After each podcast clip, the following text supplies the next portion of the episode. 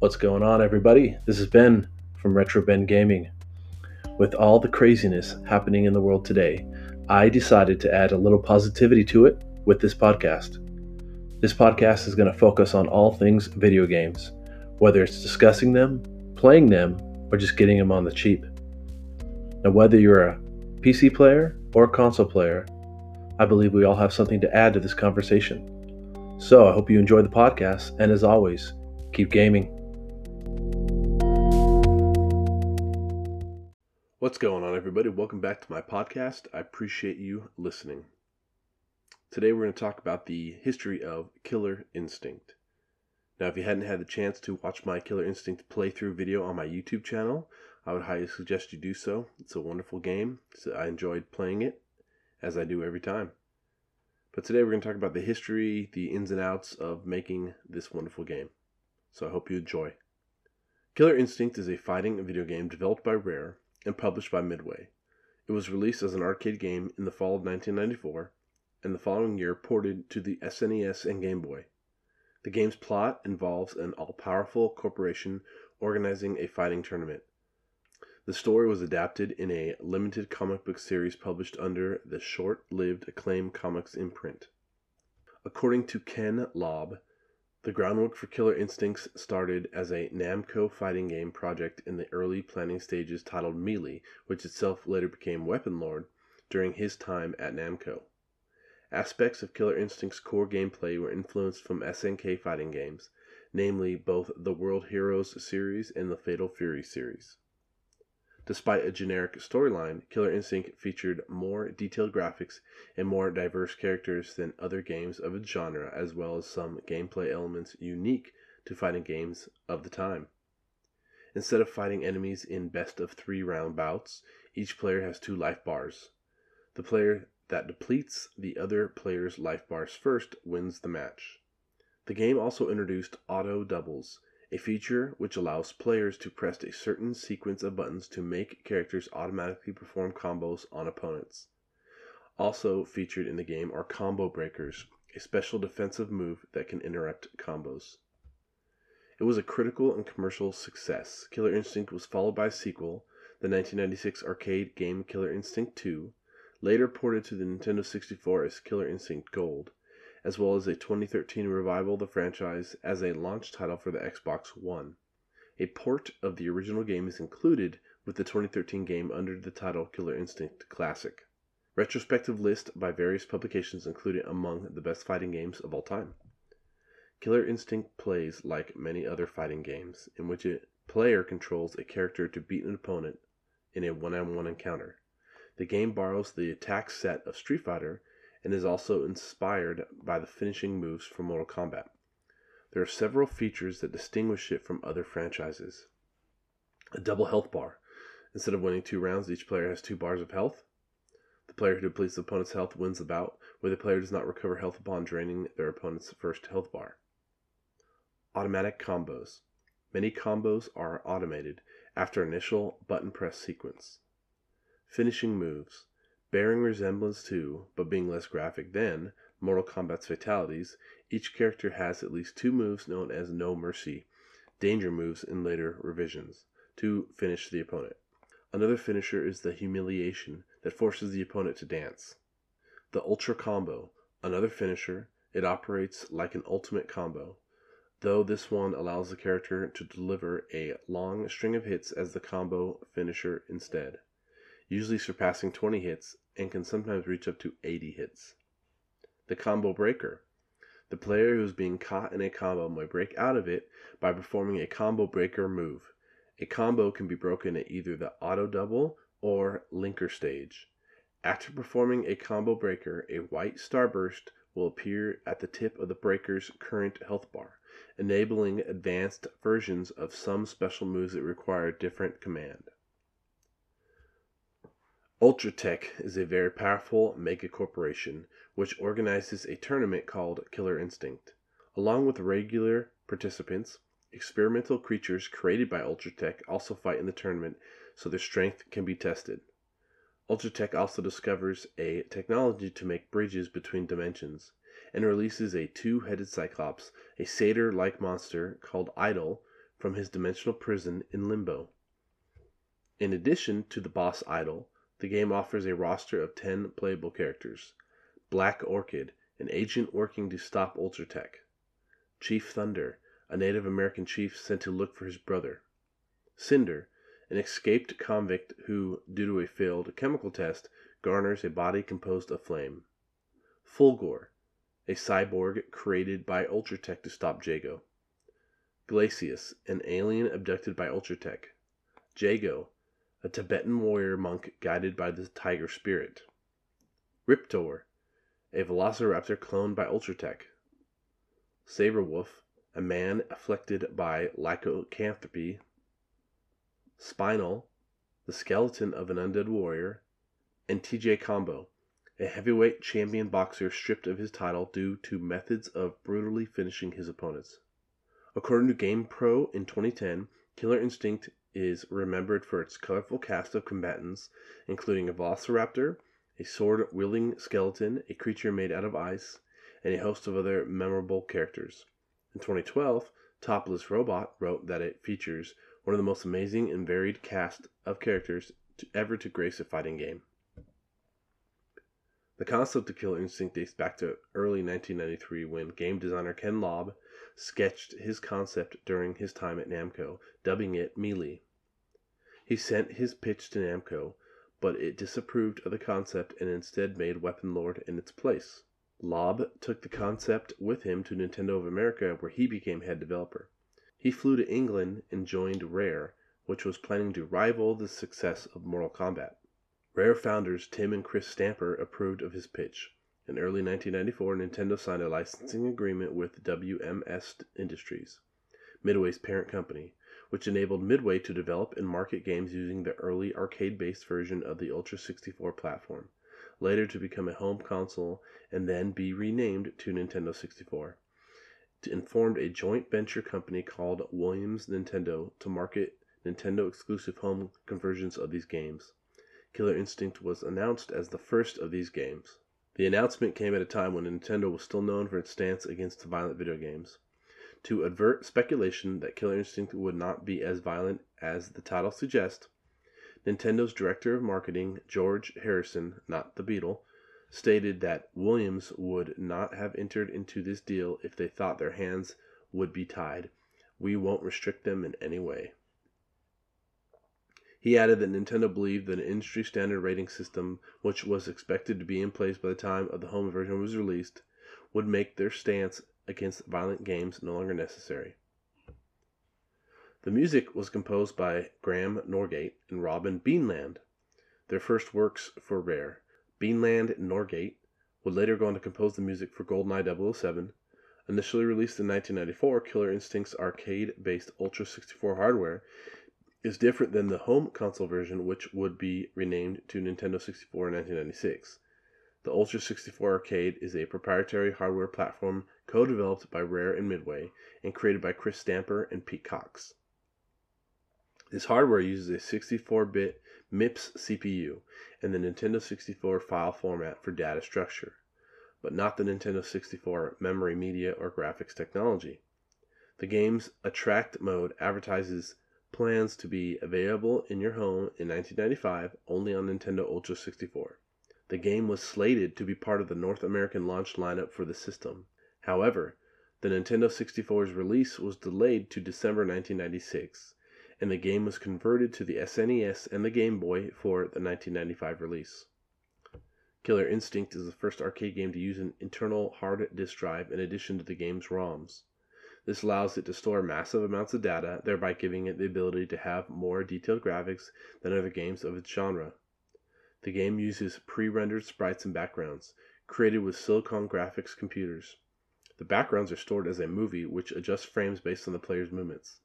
Killer Instinct's R4600 processor is clocked at 10 MHz. Unlike most arcade games of the time, Killer Instinct does not display which version number of the game is being played. In the SNES port, many of the features found in the arcade version were altered, downgraded, or removed to fit the standard 16 bit format. The graphic detail was vastly reduced, and the character sprites are smaller. The stages with a 3D panning camera were simplified into a 2D panning view using parallax scrolling for the background and Mode 7 for the ground or arena, thus simulating a pseudo 3D effect. Zooming and scaling were removed. Some of the stages were redesigned. The full motion videos that show the characters after their victory were mostly replaced by still images. Voice samples and sound effects were shortened or removed, and the music's qualities lower. Most of the characters' special moves and danger moves were retained, but some of the special graphical effects were removed. Some other modes were added, including a training mode and a tournament mode used for multiplayer purposes. The Europe, Australia, Canada, and US releases of the SNES game have black cartridge casing instead of the standard gray shell. Nintendo made a large scale advertising campaign. A Game Boy port was made also, but cuts were necessary due to the system's limitation. As a result, neither Cinder nor Riptor are featured, and the moves were severely altered due to the more limited controls of the portable. Unlike the original, the Game Boy version received poor reviews. The game's support for Super Game Boy adds some coloring and a two player versus match by inserting a second controller. Killer Cuts, an arranged soundtrack CD featuring the original music from Killer Instinct, was released as a pack in for the SNES release of the game, included with the first 1,000 copies sold in the US and the first 20,000 copies sold in Canada. The soundtrack was digitally released as part of a double album set with the Killer Instinct Season 1 soundtrack on October 14, 2014. Now, I got that CD back in 1995, and I listened to that thing probably till I wore grooves in the disc. It was a good little kind of techno CD, and I loved it. If you ever get a chance to listen to it, I'd tell you to do so. A digital port of the game's arcade version, titled Killer Instinct Classic, is available as part of the Season 1 Ultra Edition of Killer Instinct for the Xbox One. This port was developed by Code Mystics and includes a number of additional features, such as a new training mode, unlockable character sprite galleries, and cutscenes, several visual filters, and the ability to play the game in both its original 1.4 revision and later the 1.5D revision. An update in late December 2014 added online multiplayer functionality. Killer Instinct was a commercial hit. In the United States, Replay reported it to be one of the most popular arcade games in January 1995. By May 1995, the arcade game had received about 500 million plays. It went on to be one of America's top five highest grossing dedicated arcade games of 1995. As of 1996, the game sold 17,000 arcade units. Killer Instinct gained critical acclaim. An early 1995 article on the fighting game industry in Electronic Game Monthly stated that, for now, the undisputed king at the arcades is Killer Instinct. Next Generation reviewed the arcade version of the game and wrote that it's not the breakthrough title we're all waiting for, and sooner a new genre has to explode. But for the moment at least, Nintendo's plans for Ultra 64 seem to be progressing smoothly. Entertainment Weekly gave the arcade version of the game an A+ rating. The SNES version of the game was also met with positive reviews upon its release and was commercially successful, selling 3.2 million units with more than 150,000 copies sold in the US on its release day alone and more than 1 million copies sold by November 23, 1995. The game's use of 3D rendered models attracted acclaim. Video games reviewer Tyrone Rodriguez gave the game a score of 8, preferring it over Mortal Kombat 3.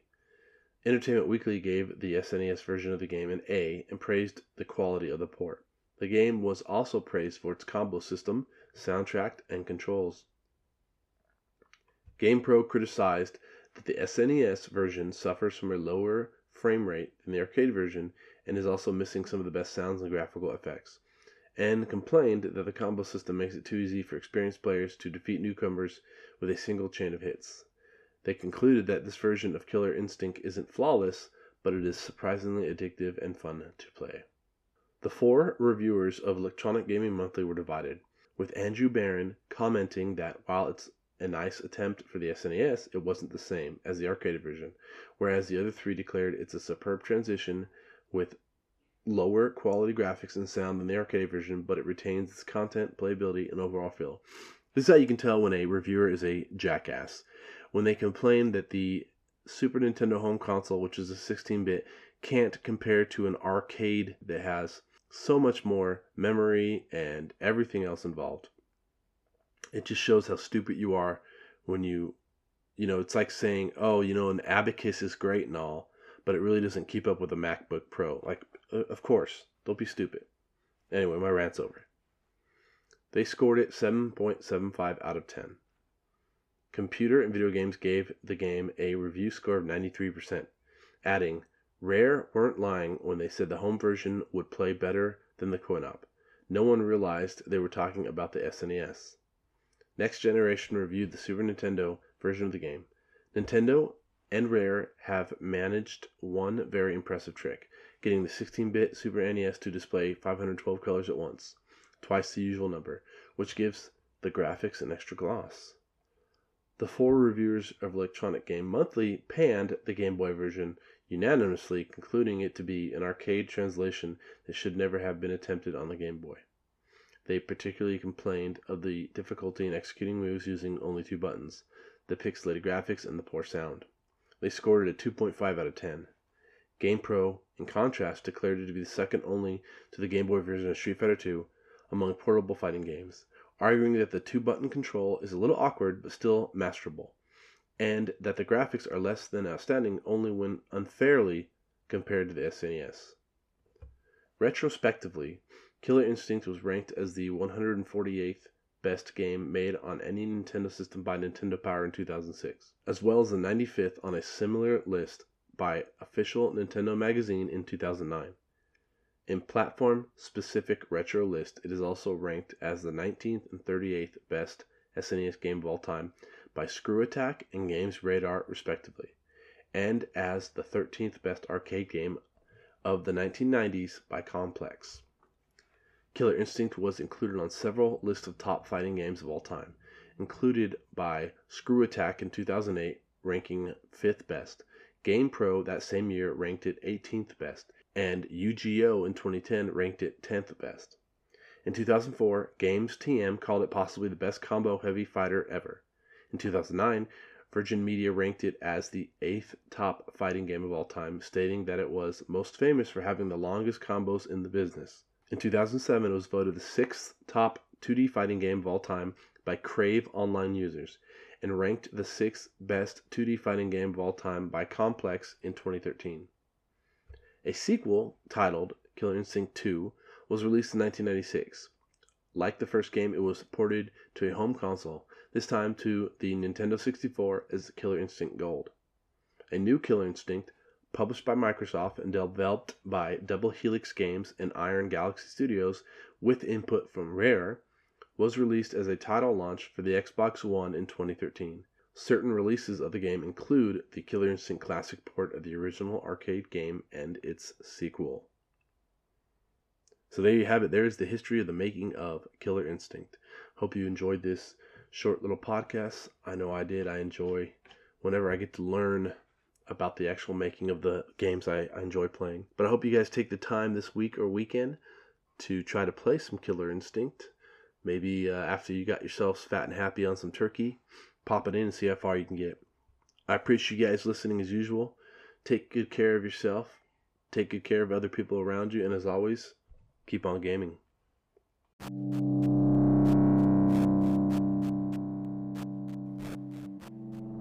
Hey, thanks for listening to the podcast. I hope you enjoyed it. If you did, please take a second to subscribe. And if you want to get a hold of me, you can at retrobengaming at gmail.com.